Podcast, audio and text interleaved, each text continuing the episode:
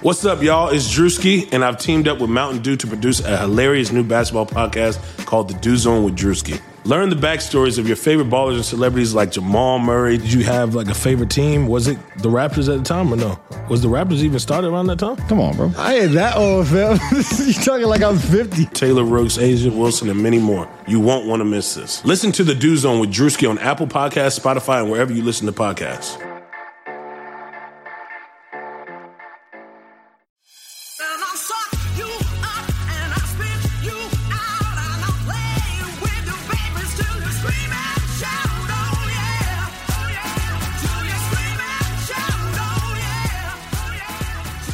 Welcome to this week's episode of Burn It All Down. It's the feminist sports podcast you need.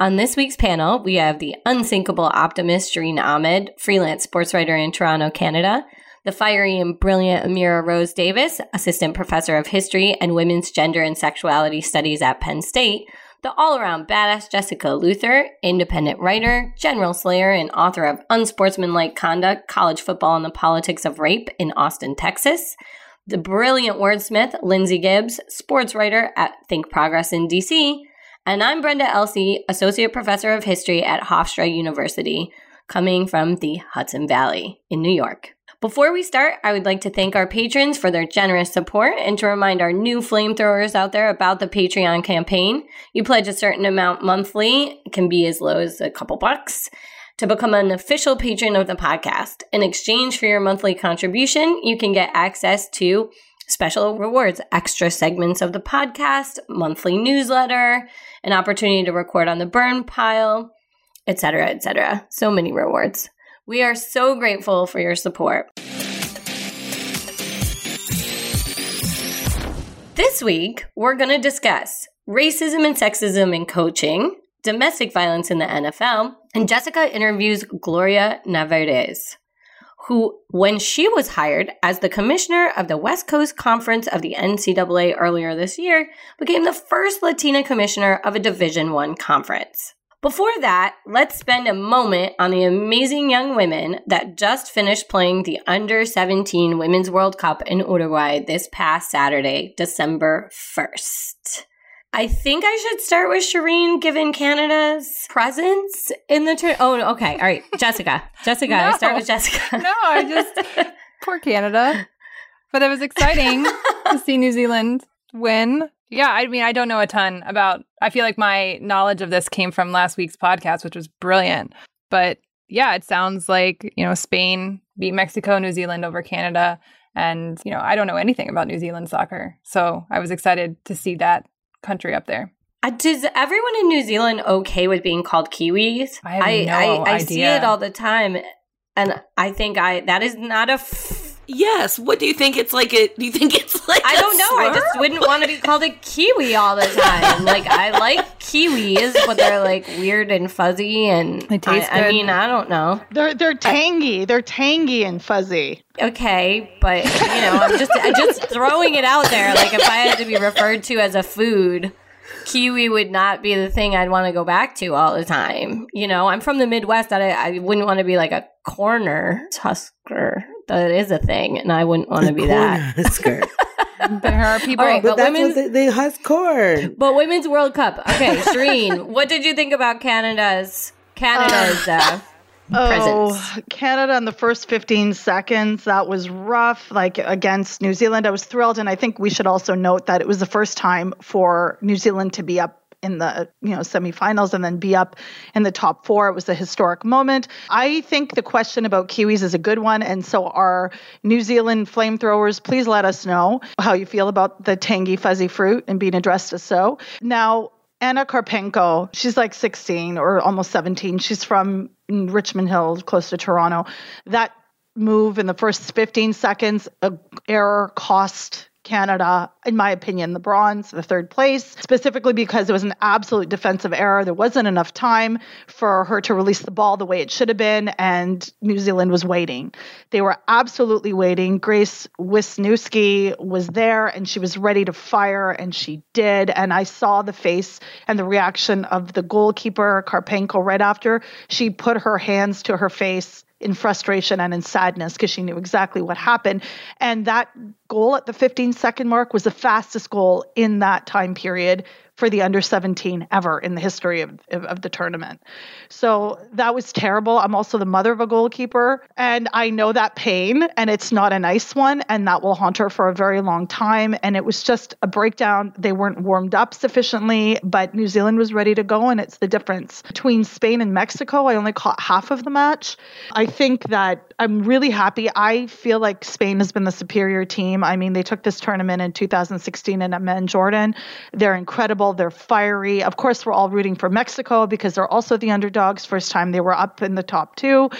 So I just, I mean, I love the Mexican team. I love the spirit with which they play, but Spain is a really, really formidable team. And I want these these young girls, these young women to soak it up because of the fact that their federation is a disaster. And as they get to be women, they'll be thrown into the usual system of misogyny and sexism and inequality. So there's that. One of the things that's so strange about the U17 is how it just hasn't translated to results at the adult level. So North Korea has won twice, for example. And and they even they were they were only defeated by Spain. And the quarterfinals were really exciting. 3 out of 4 went to pens. So it was a great tournament, but it is kind of strange to think to yourself like I would love to see this translate into more support for this cohort going forward for Mexico especially upsetting that they didn't qualify for the Women's World Cup. So this is kind of great to see and it's very hopeful, but it is always confusing to me why it doesn't translate. You know, we just don't we haven't seen historically the U17 translate into into that success. So it's kind of interesting to watch from I was also hoping that Uruguay would do better. You know, it was the women were really excited to have the tournament there. It was sort of a drag to see them, you know, get thrashed as they did, and then to have the attendance be pretty, pretty sparse. So just our, our love and solidarity and uh, out there to the Uruguayan women who who really like did so much to organize this. Shireen. Just two, uh, three last points. First of all, Diego Forlan is a beautiful, beautiful man, and I love seeing him there to offer the trophy for presentation. I'm so okay with the Uruguayan kits being really tight. He's Oh, me too. yeah. Secondly, a nod to the coaching staff. I know for Canada, Rhian Wilkinson, a former national team player, was actually the coach, and she took this team really far, limited resources. So props to those players that come back and they coach. And I want to see more players in the Canadian system. I want to see more players, women players, become coaches in the entire system. Lastly, the highlight of this entire tournament for me was when Gianni Infantino, the gross person that he is, the president of FIFA, was there to present the trophy. The Spanish team was basically like, give us the trophy and then get out of our way. And then they hoisted it in happiness, like he was as recognized by them, the champions, of being as insignificant as he really is. So that was a great moment. I always love to see a whole ton of disrespect hurled at Infantino, who I call Johnny, by the way. All right, great. Well, you know, wonderful tournament. Nice to see it wrap up like this. This week, we saw quite a few developments around the topic in social media and beyond, around the topic of racism and sexism in coaching. Shireen, do you want to walk us through some of what's been going on? Thanks, Brenda. I think that this topic of, and specifically about Black women coaches in the NCAA is a really important one. I mean, we saw it come up last year in the Undefeated when they did Dawn Staley of South Carolina, won the championship. It was a riveting, incredible tournament, and we were all like fixated. It was absolutely fabulous. But you know, when we sit back and after we relish in the victories, let's talk very seriously about the representation. And Dawn Staley actually this week had a really powerful piece in the Players Tribune where she talked about her own upbringing from North Philly. She talked about her rise to the top and she talked very much about socioeconomic divide as well as racial divide. And that's really important to note. She also talked, and the statistic she quoted was 90% of the folks playing are black girls. Why is that representation not there? Or, sorry, rather, she said 90% of the coaches were white. Sorry, that's what she said. So I mean, when we defer to that and say, well, why is there not representation? It's about opportunity. Then there was this incredible roundtable that the Players Tribune also hosted, and these are all. We'll put these links in the in the show notes to to talk about it. There was NCAA coaches Dawn Staley, as I said, Carolyn Peck, Felicia Leggett Jack, Yolett McCuin, and Vanessa Blair Lewis, and these are all very accomplished, really incredible women. Some former players, most former players, but just but they talk about and what they talked about in this, to me, that was the most harrowing in this conversation that everyone it's about 20 minutes everybody should listen to it was that they're always on the fear that if they can't get it done they'll be replaced and that's the word that was used we're replaceable and that really shook me because they're not replaceable they're incredibly valuable but their worth is not recognized Amira, you want to add some historical context to this discussion? Yeah, sure. So when we think about the long history of Black women coaching, you look pre Title IX, a lot of Black women were in charge, physical educators in charge of developing competitive athletics at historically Black colleges and universities. And that's really where you had the most, I think, accessibility to sport. There's a, a for instance, around 1940, only 25% of Black colleges and universities said that sports for women were bad, whereas 83% of mainstream, predominantly white institutions didn't want to offer competitive athletics to women at the same time. And so they had a lot of opportunity within that. But even within that space, you saw by the mid century um, a lot of black women being pushed out of those coaching positions in favor for black men who saw opportunities to craft competitive teams and compete at the national and international level. And so as uh, sports were more legitimized within historically black colleges and universities. Black men took over those coaching positions from black women, despite early, I think, you know, barrier breakers like Nell, I was going to say Nell Painter, she's a historian, like Nell Jackson and, and whatnot. And then what you have is a similar effect in the wake of Title IX, in which when you have Title IX legislation passed in the early 70s, 90 over 90% of coaches of women's uh, sports in college, for instance, are women.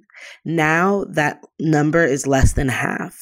And so that's an enormous dropout. And one of the things that has happened is a similar process. As soon as Title IX mandates that if you take federal mm, uh, funds, you have to provide equitable educational opportunities, which of course spill over to athletics in high school and college sports. It creates a motivation for schools to now invest, even if they're not investing much, but invest in the women's game. And it legitimizes competitive athletics for girls or women that again you see an influx of men now predominantly white men into coaching positions and an exodus of women from those head coaching ranks in particular but all the way down. And so you have that kind of double whammy happening that creates this atmosphere that we're dealing with now where it's very hard for women to get into the coaching game. And then if you want to disaggregate that more it's very hard for black women, Latinas, Asian uh, women to get into coaching ranks, even in that smaller pool. Jessica? Yeah, and just building on what Amira just laid out, you get this thing where even female athletes are much more comfortable being coached by men because that's what coming up through the ranks, they're more likely to be coached by men. And so it's not just that they aren't even seeing themselves and seeing that possibility. I mean, all of these women talk about how important it is just to see that women can coach, that women of color can coach, that black women can coach, like that that inspires other women to do the same thing. Dawn Staley was very clear about that in her piece. But you also get this other kind of effect where the players themselves come they internalize that as normal that men are coaches. And so all this sort of misogyny that leaks into the way we think about leadership and who should be in charge, you know, th- that's coming from the players themselves too. And so they're working through that as well when they think about who can be a coach. And there's just so much work to do in order to unpack all of it on, you know, on top of just the systemic way that men hire men, white men hire white men.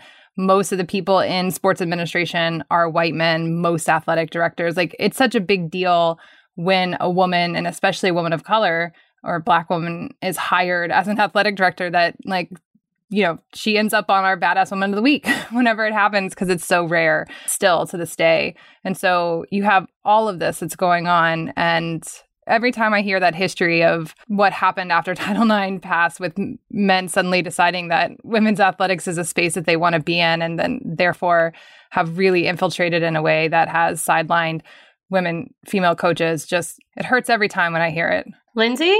Yeah, can, it hurts. That's a really good way to put it, Jess, because we Title IX has been such a monumentally good thing for women's sports in all areas except for this one. But it's a big one. It's hard to talk about this without talking about just sexism and racism in general. Like Jess said, it's there, it's in the air we breathe. Everyone kind of is exposed to this reality that the people in charge are older white men and that is just how it is supposed to be. And so what i see is is leagues even progressive leagues like the WNBA when going gets tough when there's a really really bad season when there's a few really bad seasons and they have a black woman or black man at the helm. And you know the results have been bad. It makes perfect sense for them to fire or let go of that coach right? That there's nothing bad about their decision to let go of their coach except you're firing someone. But you most always i don't have any data but it just feels like you must always see them follow that up by hiring a white man back right? Like going back to what they're most comfortable in. One of the threads i am interested in watching though is because women's sports women's pro sports are slightly farther ahead right now than they were 20 years ago. Not as farther ahead as we would like them to be but slightly. I think we are seeing slowly surely more chances for women because you're not able to say oh, well, they didn't play. They haven't played since they left college or anything like that. You know, just in the NBA right now, of course, we have Becky Hammon, who's still an assistant at the Spurs and seems, I mean, she's been there for so long. She's turning down other opportunities because she wants to be the first woman to be a head coach of an NBA team. And she knows the best way to stay there. To do that is to stay within Popovich's system. So this year, she's in the front row. She's one of the front row coaches instead of the back row coaches on game day. You've also had this year Kristi Toliver, who is an active WNBA player, who's now an assistant coach for the Washington Wizards. You don't get that opportunity unless you have the WNBA, right? You Well, have maybe even Lindsay um, Whalen, like even Lindsay let's Whalen going into NCAA coaching.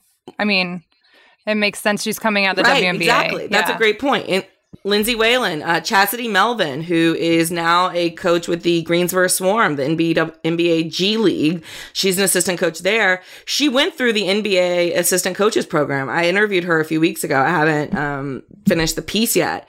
But it was fascinating. You know, she went through this program that is usually that WNBA players haven't taken advantage of. Nobody's thought to include WNBA players in this program. She went, she was better than everyone. She pretty quickly got a job after just one year in this assistant in this coach's program, right? She was in the WNBA for years and years. You know, it's keeping women involved in the game for longer. Sue Bird is now in the front office with the Denver Nuggets, right? She's doing some front office work. Tamika Catchings is doing work with the Indiana Pacers. So because of this, you're seeing these women who are staying around the sports longer. And then when people are like, oh, we just want the best person for the job. Well, guess what? Because women have been given this opportunity to stay in the profession longer, they're now, it's much now, there are a few, lot less excuses to include them as the best person in the job. And furthermore, I want to give shout outs to the women's professional football leagues that we see around the United States. There are a couple of them. Most of the female coaches that we're seeing in the NFL have come through those ranks, and those leagues get none of the support that the WNBA gets, right? But these women are staying in these grassroots leagues for longer. They're playing linebacker, they're playing all these positions, they're getting coaching opportunities within these leagues, and that is leading them to then be able to kind of get their foot in the door in the professional ranks. It's keeping women around sports longer. Shireen?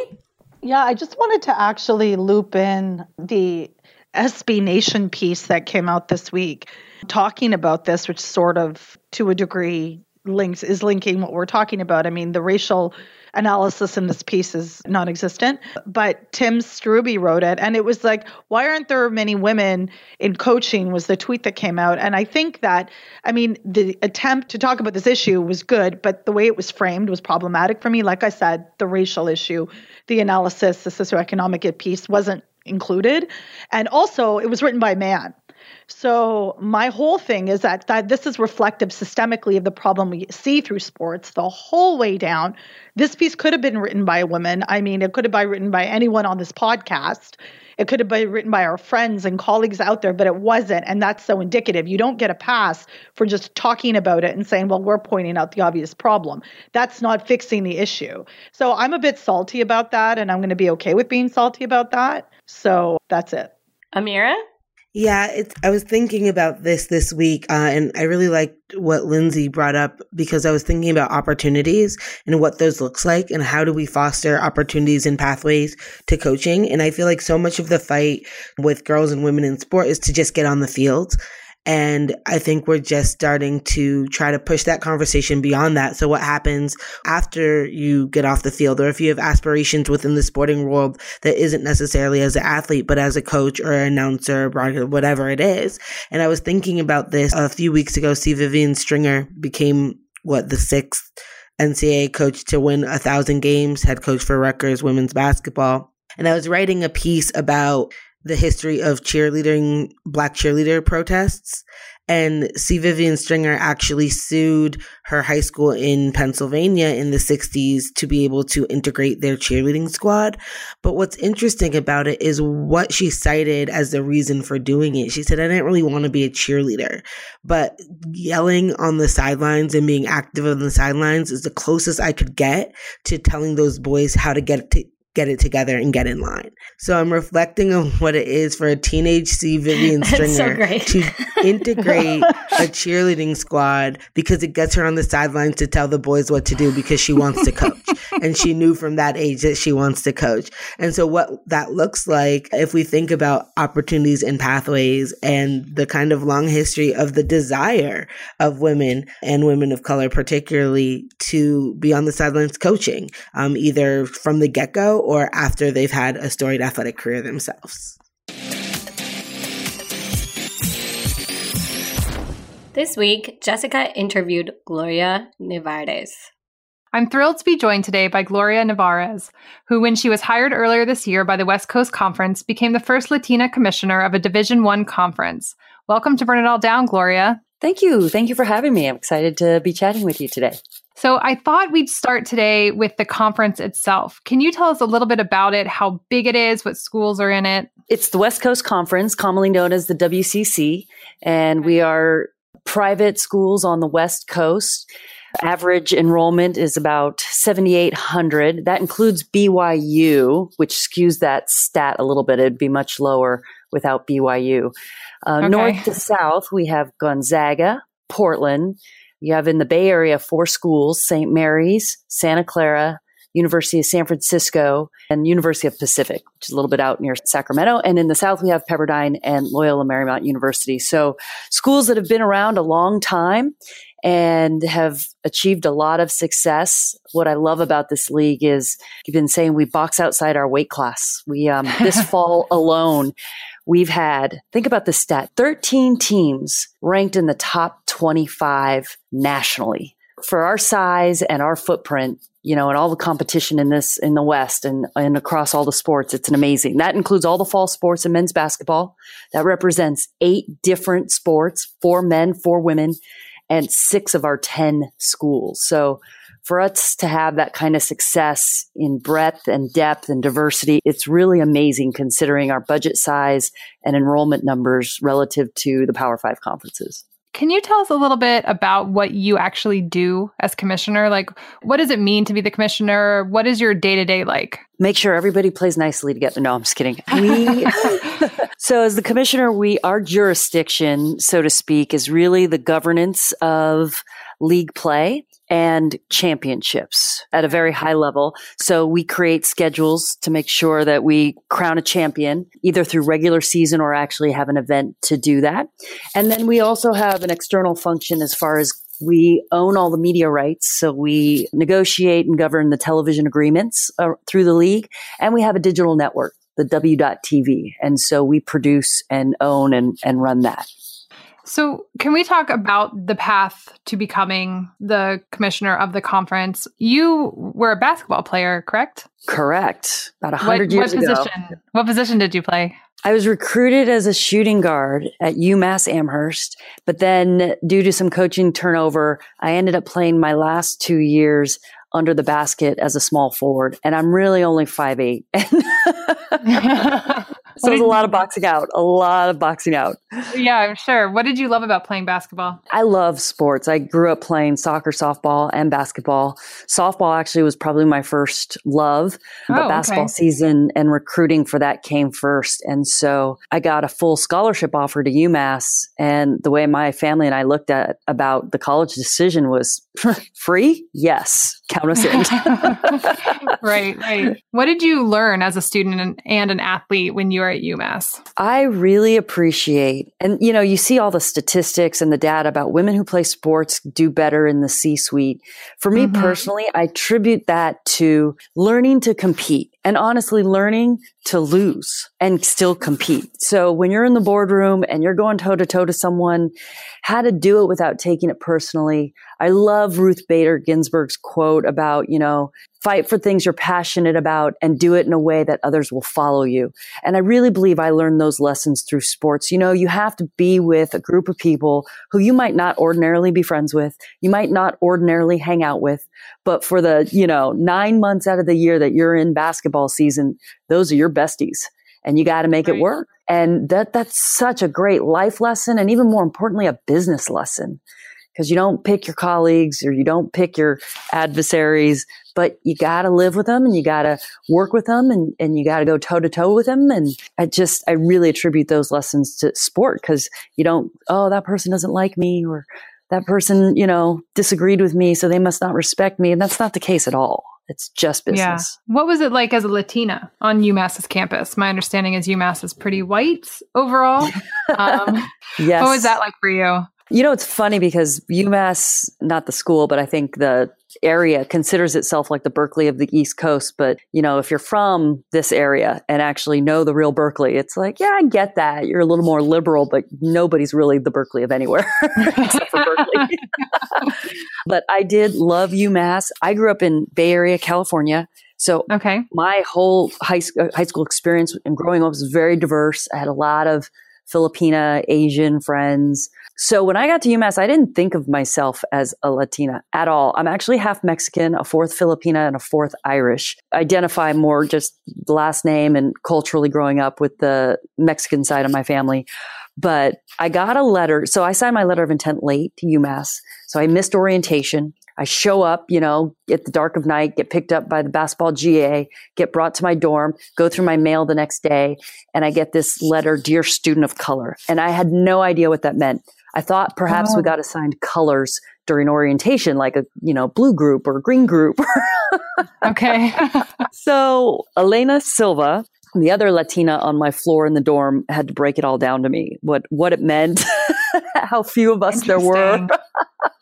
It really became part of my identity because there were few of us. There wasn't that diversity there. And then, you know, the athletics group becomes your family. And and most of those, you know, basketball, football players, other sports of diverse backgrounds. So Right. it definitely became almost like a little social group in in among itself there for me. Interesting. How did you actually end up in sports administration? Like, why did you want to do that particular work? Again, I missed orientation because I signed so late. so this is embarrassing to admit. The basketball team enrolled me in major and classes. Oh, interesting. Okay. yeah, because you know they had to, you know, do my paperwork and it was all done so late. So I started in that major because that's where the program put me and I just loved it. One, there were a lot of other athletes in the program, but it was a backbone of business, which is where I thought I might lean toward, but with a sport focus, which was really kind of novel at the time. Now there's quite a few programs. Back then it was maybe UMass and Ohio State. So it really kind of fit me and I loved it and just stuck with it. Probably one of the few people who actually works in their major.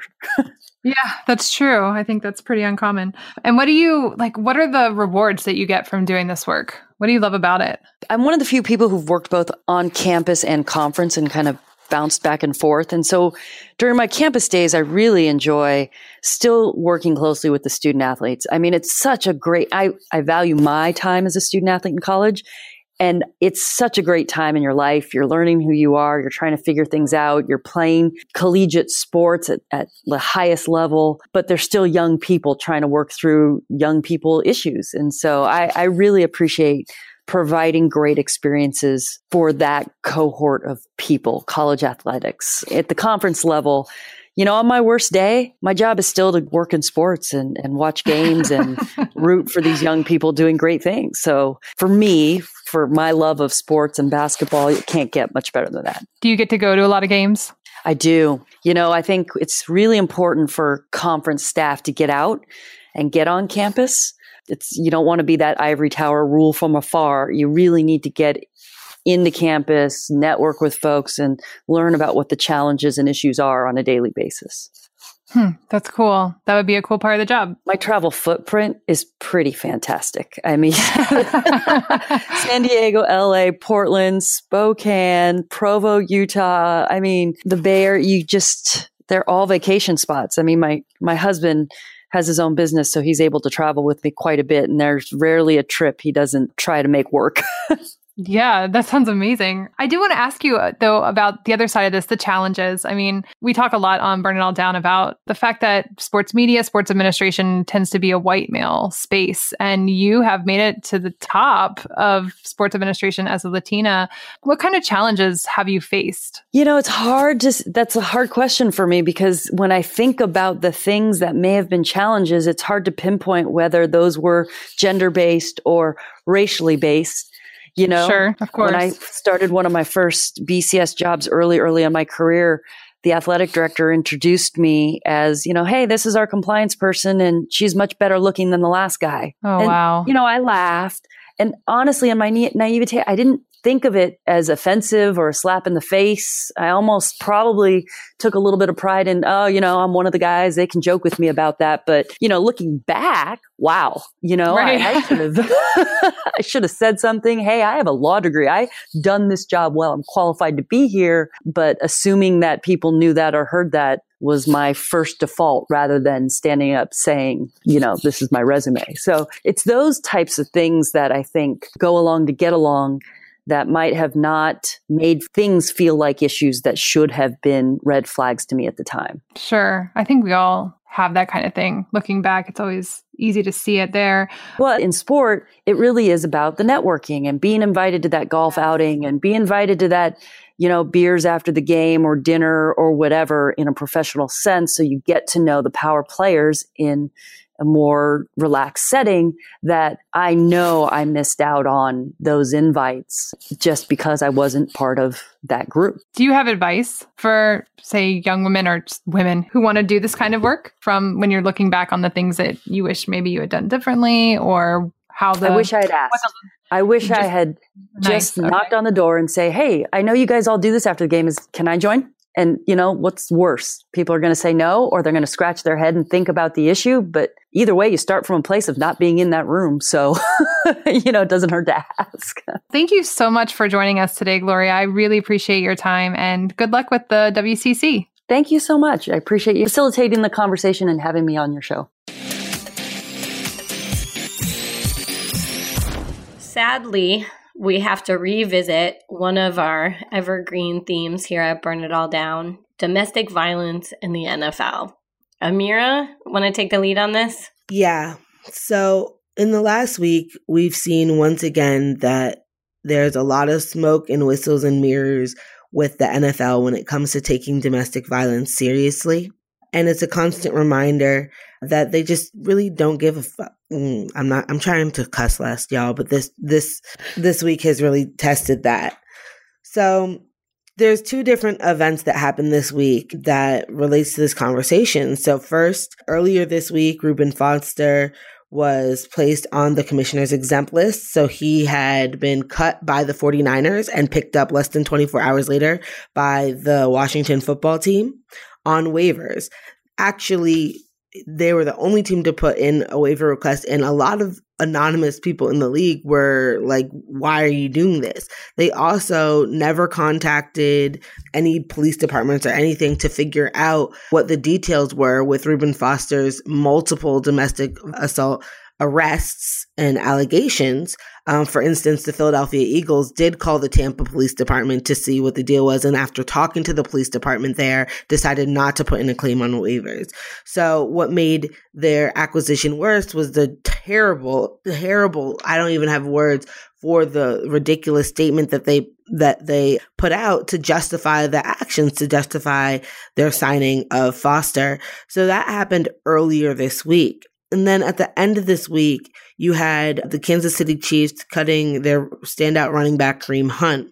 Now, Kareem Hunt will remind us very much of Ray Rice because they have known about an incident in which he is pushing a woman and then can later see her see him come back and kick her as she's kind of crouching down on the ground and they knew about this incident and the league knew and everybody knew. What has changed this week isn't that knowledge but that TMZ broke the video out and put the video up. And so you have a kind of very similar trajectory as Ray Rice back in 2014 right? So you have uh, something they know happens a kind of minimum consequence and then when the video becomes public it's the public outcry that perception that then results in actual action being taken and so, extremely frustrating. Like we said, there was a lot of hand wringing and saying, We've learned from Ray Rice, we're going to handle this. But that's not the only incident that reminds us about domestic violence in the league. And I just want to take this moment before we transition to talking about that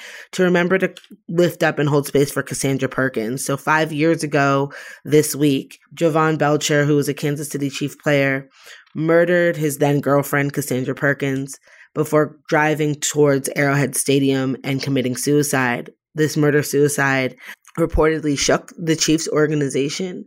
And it's something that we can't forget when we talk about certain domestic violence cases.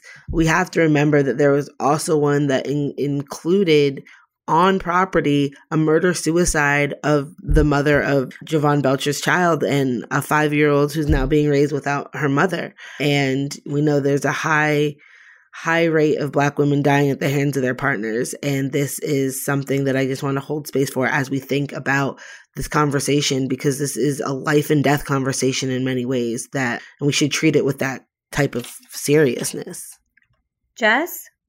Yeah. I think on some level, it's remarkable how little we talk about Belcher and that case. And I think it goes back to Amira's point that we really like to see things and for whatever reason respond to that. And I wanted to add just at the top last night I was preparing for this segment, and one of the secrets for me of the work that I do, I don't know if it's actually a secret, but I don't read a ton of stuff if I don't have to, because I have to read so many cases of sexual assault and domestic violence just to do the work that I do. So I will purposefully not engage with stuff that I don't have to. So I had not read much about Reuben Foster in just as the news was breaking this week. I knew, like, as soon as I saw his name, I knew that it had come up before and that the 49ers had kept him then. So last night I was reading Lindsay's piece that she wrote this week for Think Progress, and it's very good. You should all read it about the NFL and domestic violence. And in there, she details what actually happened with his case. And it's horrible. Like, of course it is. But the the actual details of it, it's one of those moments for me where I was reading it and I was like, how could anyone else read this and know this? And then sometimes I, my heart just breaks for how little we care about victims and what they go through and what the reality of this violence actually is. And for Doug Williams of the Washington NFL team to talk about this, and he said, and I'm just going to quote it. This is what he said about them acquiring Foster. Quote, the high risk was the beat up that we're going to take from PR. We understood that from a PR standpoint, and we're taking it. I don't even know. I don't even understand what these people are doing and the choices that they're making, and how they cannot even hold for a second in their heads that there are actual people who are harmed. Like the high risk, I hate the word risk. I hate when these teams use that. Who's actually taking the risk? Like, what's actual risk here? And then to actually use the language of beating up and to talk about it about yourself. I don't, oh, the arrogance of all of this. It just, it just breaks my heart. It was just zero self reflection or intentional malice in that statement. It was shocking. I think you and Lindsay had had alerted it on social media and it, it's it is heartbreaking and it's also enraging that they're allowed to just get away with this over and over. Lindsay? Yeah, I feel like a broken record saying this and like it doesn't do any good. I know it doesn't do any good saying this, but I I have to say this right now. They're worried about the risk with Reuben Foster. They're they're willing to take the PR hit, whatever that means, with Reuben Foster. Yet they really need a quarterback and they're not signing thank Colin you. Kaepernick. Yes. So I mean, it just That part. you know, Mhm. like like I almost feel stupid even bringing it up because it's clearly not a point that anyone is caring about, right? Like pointing out their hypocrisy is it's like sometimes with the GOP, like pointing out the hypocrisy isn't doing us any good. Let's stop. But I can't it's so obvious I can't let it go. You know, their their quarterback just went down for the year. You know, they're in the playoff uh, hunt because the NFC East is garbage fire. And yet they're picking up Reuben Foster instead. You know, I wrote the piece that Jess is talking about on, I believe I published that on Wednesday, and it was called The NFL's Groundhog Day. And it was just about how every single time there's a domestic violence incident in the NFL, the NFL and the teams do the wrong thing. Like it's just staggering to see how they're repeating this same pattern over and over again in the past four years. And I wrote that two days before the Kareem Hunt video came out, right? so it's just, you know, that wasn't even a part of this piece that I wrote because, th- you know, that video hadn't even been out and I wasn't that aware of what had happened in Foster's case because it's so hard to keep up with all of this. But I just think it's just so, it's so exhausting and it's so, it's really defeating to just go through this process time and time again. I mean, I think one of the clearest examples in the past four years of the way the NFL's decision works right along inside law enforcement's decisions to continuously just put women back in danger is with Johnny Manziel, who, you know, domestic violence isn't a big part of his story. When people talk about it, it's more, you know, the drug abuse and the mental health. But I think we need to talk about the domestic violence. I mean, in the fall of 2016, the he was pulled over by cops because people had reported him having a big fight with his girlfriend in the car while driving, point where she was trying to get out of the car while it was going. So it takes a lot, I would think, to pull over a car for a domestic violence fight. But that's what happened here.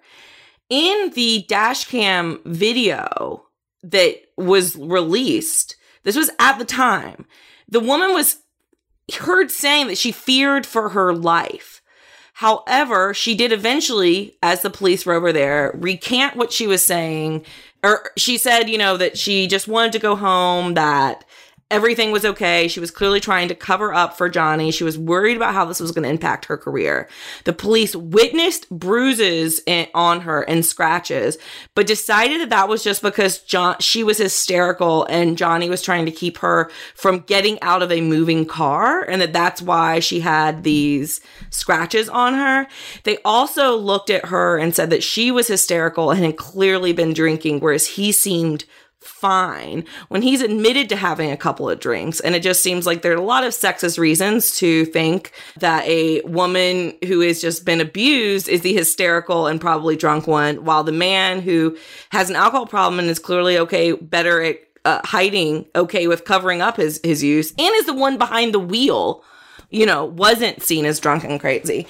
And anyways, they ended up just being released from the scene. She ended up releasing a statement saying that, you know, Johnny was you know, that they were working through their issues privately. The NFL investigation went nowhere. He continued to start for the Cleveland Browns for a couple more weeks until his partying got in the way. And then the following January or February, I can't remember which one, but of 2017, There's another big domestic violence incident between Johnny Manziel and the same girlfriend. This time he ruptures her eardrum. She is heard, overheard by bellhop saying she's f- afraid for her life. It's much more extreme than the first one, but the exact signs in that first incident were all there in the second one. And of course, this time he ends up getting indicted for domestic violence, though he did plead down. But it's just like, how did the NFL investigation, the police, everyone, how how are we so still so not educated in all this that we didn't see the signs this first time? And that we let him completely get away with it and think it was okay. And then it happens again. And look, it was similar in the, you know, the Reuben Foster thing this this week where, you know, they they're like, "Oh, well she recanted, so that's fine. She said that he, she was lying." And that's totally normal. So we're going to ignore that because he, you know, there was a domestic violence incident from back in in January with Reuben Foster and this same woman. Mm. Shireen?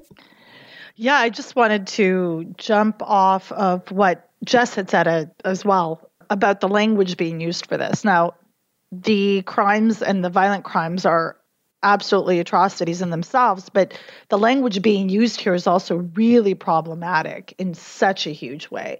And also, just to Lindsay's point about Cap, I mean, there was a tweet that went around and it just stuck with me that if Colin Kaepernick had beat a woman, he would still probably be in the NFL.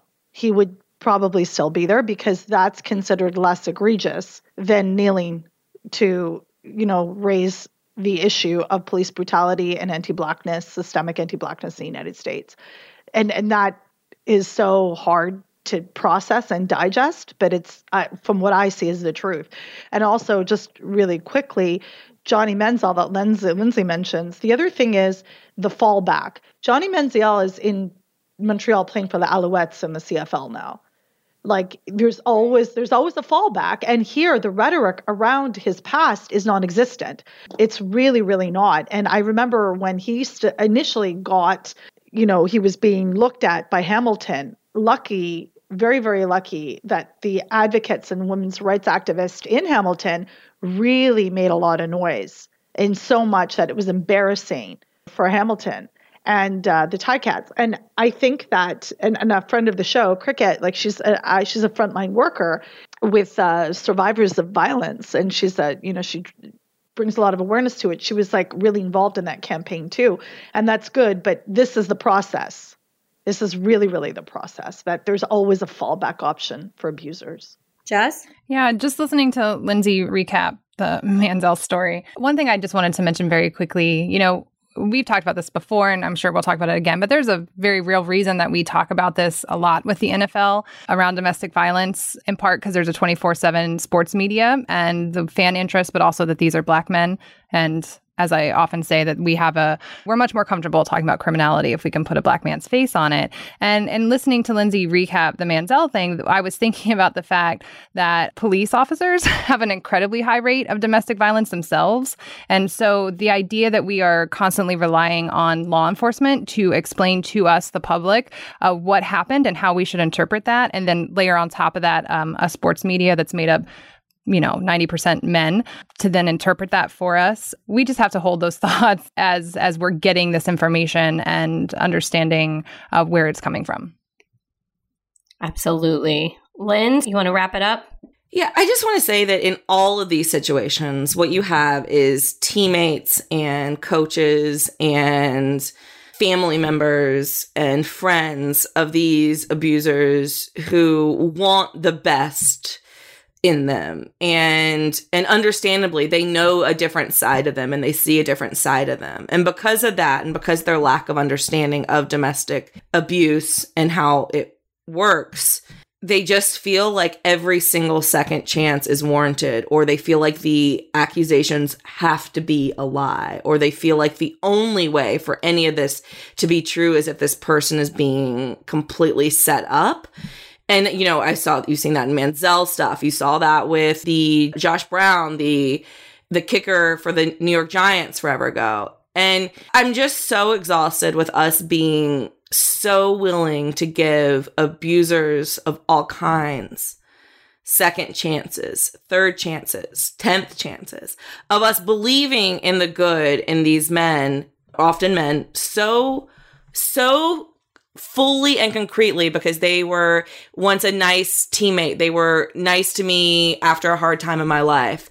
That we will completely discard the victims in this. And it's just the strangest and most heartbreaking power dynamic. And we see it play out time and time again. Now it's time for everybody's favorite segment of the show, the burn pile, where we gather up everything that's been awful in sports this week and set it aflame. Jessica, can you get us started? Yeah, sure. So, a couple of weeks ago, Secretary of Education Betsy DeVos released new proposed guidelines for Title IX in regard to how educational institutions are supposed to respond to reports of gendered violence. We all knew this was coming. They're finally here. The proposed guidelines do two main things. They reduce the legal liability for universities, and that's actually the biggest thing. And we really have to hold on to that. They reduce the legal liability for universities, and they focus on bolstering so called due process rights for students who are accused of harming other students and violating the student code of conduct. More specifically, they would narrow the definition of sexual misconduct, meaning there'll be less cases for which Title IX is responsible. They would make it so schools only handle cases that happen on campus or at school sanctions events. So I guess sorry if you're assaulted in an off campus apartment by the person who sits near you in your astronomy class. They would encourage a higher standard of evidence and they they would severely narrow whom someone must report to in order to initiate a formal investigation. Too bad if that person never hears about your case. As I always do when talking about Title IX, I want to reiterate the point that that the point of this federal statute is to make sure no educational institution taking money from the federal government is discriminating based on sex. This is a civil rights issue. Title IX is about ensuring that all students, regardless of their sex, are able to access education equally.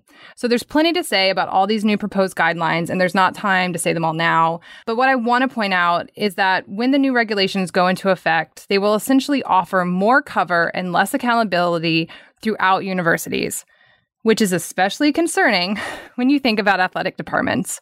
As we've talked about repeatedly on this show, and we will continue to, collegiate athletic departments like to keep things in house. There is pressure to protect the family, remain quiet. There are consequences for speaking up. I am worried about what this will mean not only for any victim whose perpetrator is in athletics, but specifically for student athletes who are harmed by other student athletes. Telling your coach or your trainer or your athletic tutor might not mean that any of them will be obligated by the Department of Education to do a damn thing about it. Things weren't great under the Obama guidelines, and those were the most progressive ones to date. Those guidelines were only the beginning of the change, and now, well, I mean, it's hard to know what the ripple effects of these setbacks are going to be. We also know the NCAA is not going to do anything about this issue, and now Trump's DOE is abdicating responsibility too. I'm too jaded when it comes to this topic to believe that most athletic departments, especially the ones involving a lot of money, run by male athletic, uh, athletic directors at universities with male presidents, are going to feel motivated to address the problem of gendered violence on their own. Fans and the media are going to have to do that work, and y'all, I don't really trust them to do it either. So I want to burn all of this, but before I do, I also want to note that if you want to comment on these new p- proposed guidelines, the comment period is open now and will be for about another seven or eight weeks. Go to handoffix as a nine, handoffix.org to find out more. And now let's just burn all of this. Burn. Burn. Amira. Yeah, I want to just go back to Kareem Hunt for one second to burn one aspect of this case or the narrative surrounding it, which is one of the things that happens in that video or in that incident is that Hunt and the rest of the folks with him allege that the woman who is in the video who gets pushed and then later kicked is that she was calling them the N word. And this isn't the first time we've had a domestic violence, a kind of abusive case of, of this nature in which it has been a black man responding to a white woman um, using that language. And the aspect of that I want to burn is the way that I've seen certain people, black men, try to excuse the violence by saying, "Oh, well, she called them nigger," and so therefore, you know, X that's fine. And also at the same time, everybody who's like, "All right, well, that doesn't matter because he hit her," and both things are absolutely like that type of reduction constantly, constantly is harmful, particularly to women of color who have to sit with and hold and labor under um, both of these things. Now, I firmly believe you shouldn't put your hands on people, just don't do it. But I don't want to do that in the way that is dismissive. So many of us from a young age are taught if somebody calls you nigger, you hit them. Like I was taught that from as a child. Like that's your first response. And it's like I think that there needs to be like an actually robust and maybe it's an internal dialogue conversation about how what that invokes and how you walk away in that moment so that the result is not hitting people. There's somebody who's sitting in jail for 10 years because a white woman called him nigger and he punched her and she died. And she's dead. She has no life anymore. And he is sitting in jail for 10 years. Like that cannot be the solution to that. At the same time, stop excusing violence by saying, well, this is what she was called. Like it, it's terrible on both sides. It's just like it's the most reductive thing, and I I find myself constantly enraged because I feel like a majority of the people having the conversation don't have the the range to understand the nuance. They just don't, and it's annoying, and I'm over it, and I want to burn it down. Burn. Burn. Burn. Lindsay. Burn. Yeah, I want to talk a little bit about Jalen Hurts. so I don't know if anyone you any of you watched the Alabama Georgia SEC title game. It was absolutely incredible yesterday. Alabama came back from I believe it was a two touchdown, maybe more deficit to win it in the end. Look, it is pretty hard to ever root for Nick Saban or Atlanta. Uh, I'm an underdog fiend. I love underdogs. However, what happened is the Alabama starting quarterback Tua got uh, injured, and so Jalen Hurts, who was benched last year in favor of Tua and has been mainly the backup all year long, was put in as starter uh, in the third quarter and ended up leading his team to the win. It was impossible not to root for this guy. It was just a great story.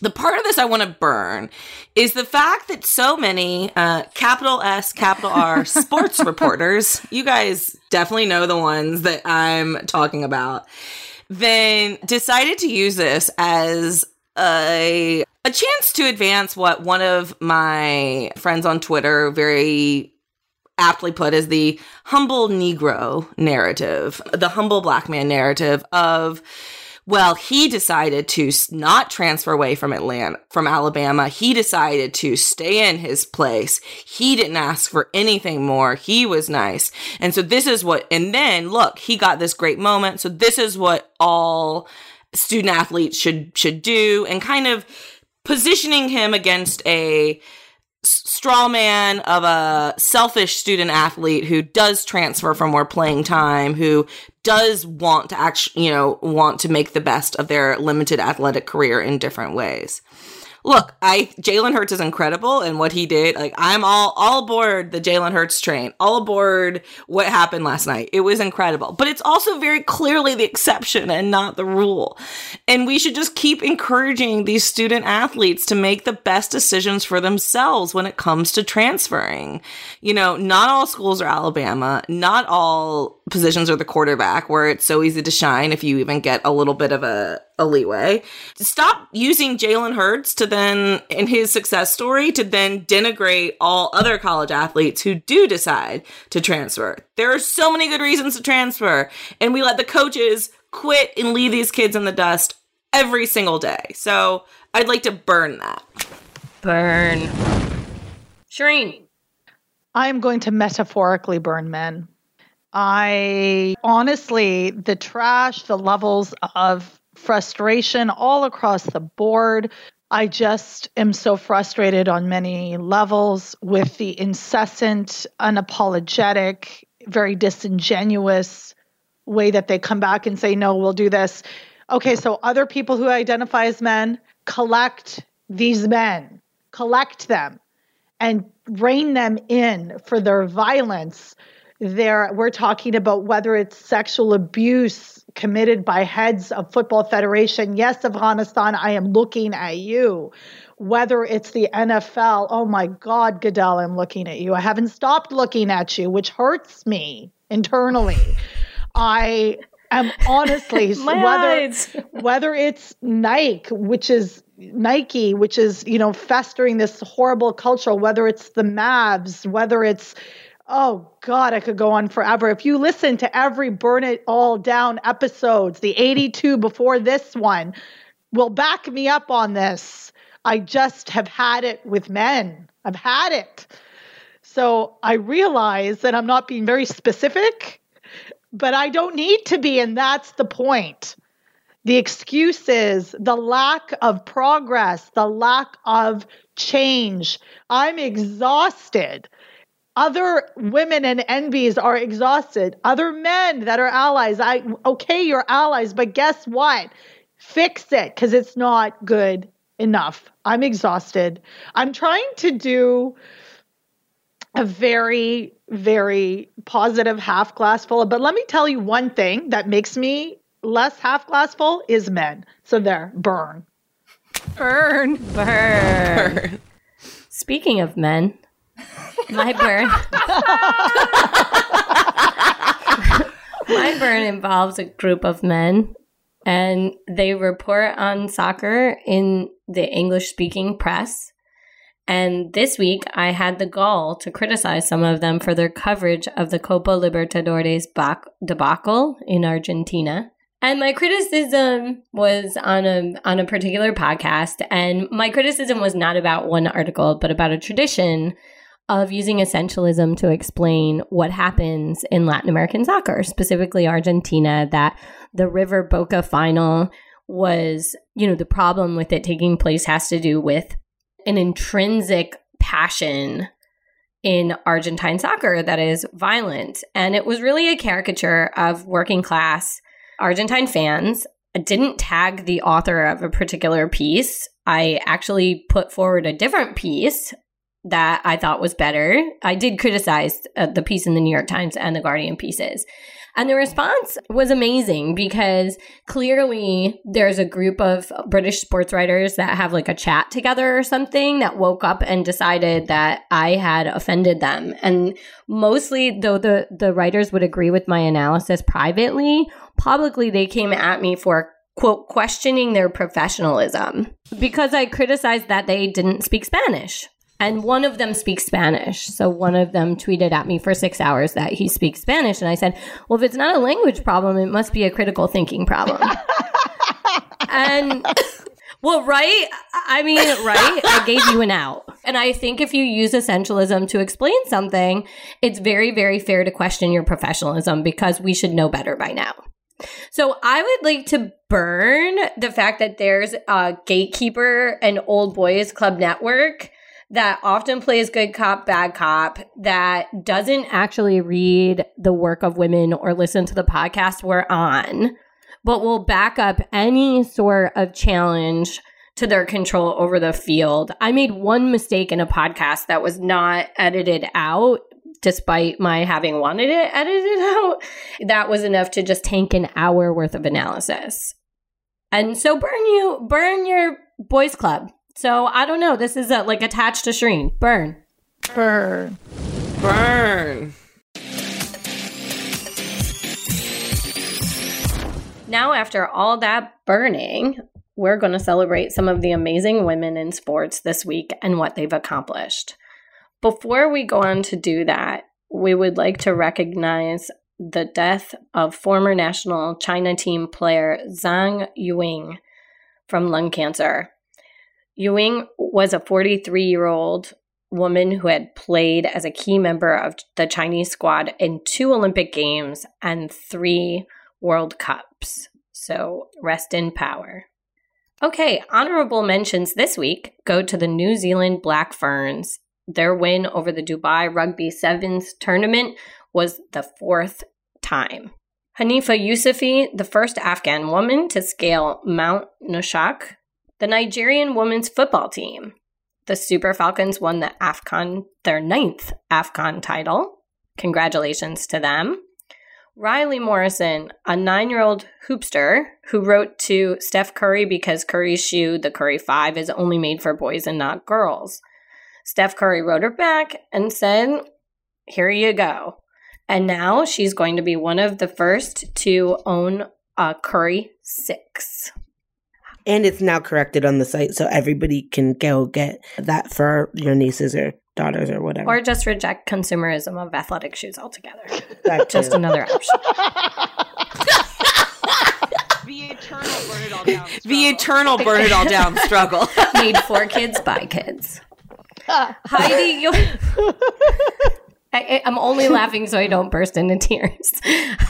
Heidi Johansen becomes the first female trainer in Danish professional men's football. The former team player, national team player, has been employed as a goalkeeper coach in the first division club, HB Køge. Congratulations. And can I get a drum roll?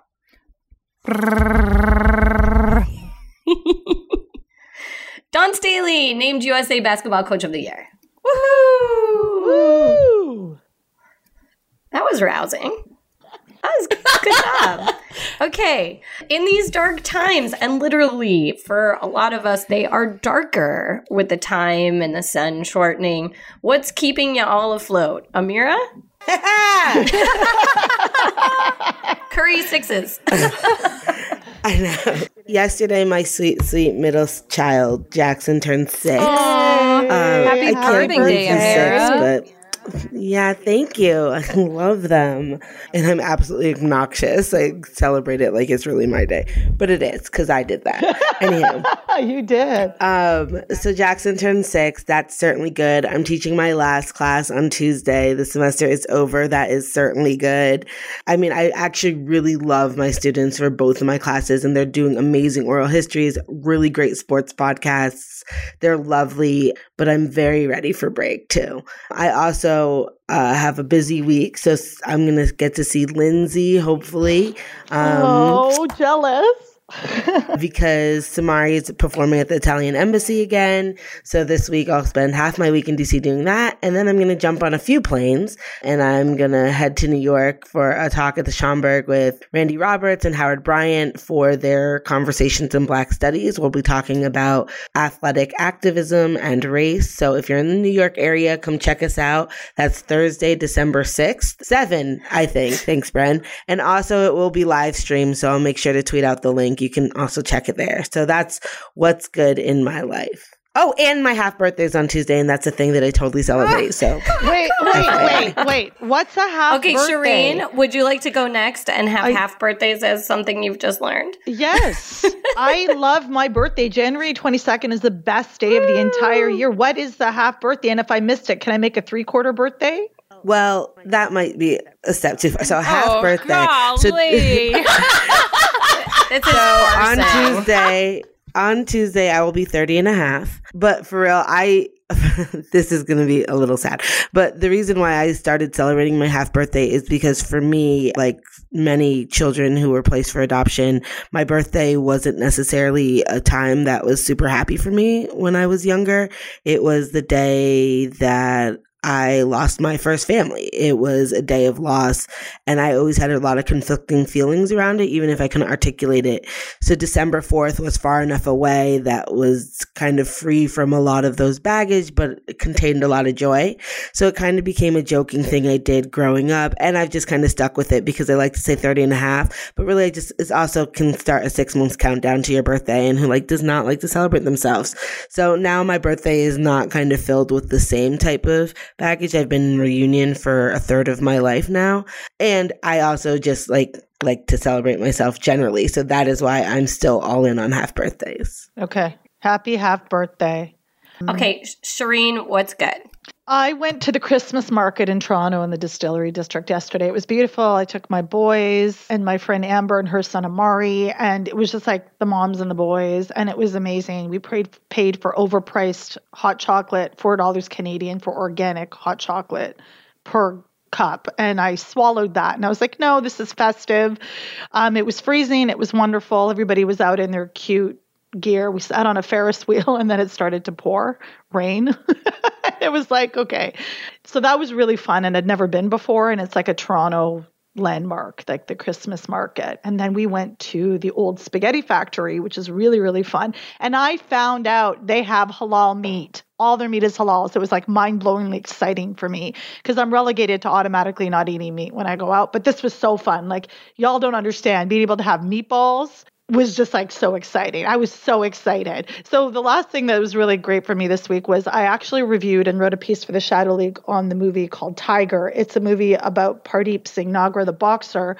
who in 99 was banned from boxing because of his beard. He's a practicing Sikh, and the movie ha- was made and it was released on Friday. And I had a really, really fantastic interview with him and two of the actors, Michael Pugliese and Prem Singh. So we'll put that the link there. But also speaking to Nagra was very cathartic for me because when back in the day when I was told I couldn't play soccer anymore because of my choice to wear hijab, I had heard about him and he fought the fight that I just didn't at the time.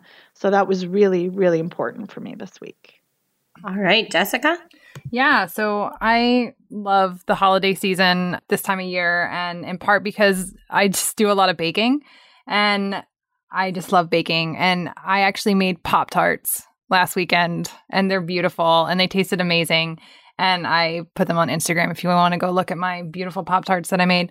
And I just wanted one of the best things about today for me, other than recording this podcast, is that number 10 Texas women's basketball team is hosting number six Mississippi State, and I'm going to go watch it. And if you don't know why this is a big deal, then you need to go back to listen to our recent episode where we had Erica Ayala on, and Lindsay and Erica really broke down why Mississippi State is such an exciting team. And of course, I'm always excited to see Texas play. So I'm going to go do that later today, and I'm very, very excited. It'll be my first women's basketball game of the season.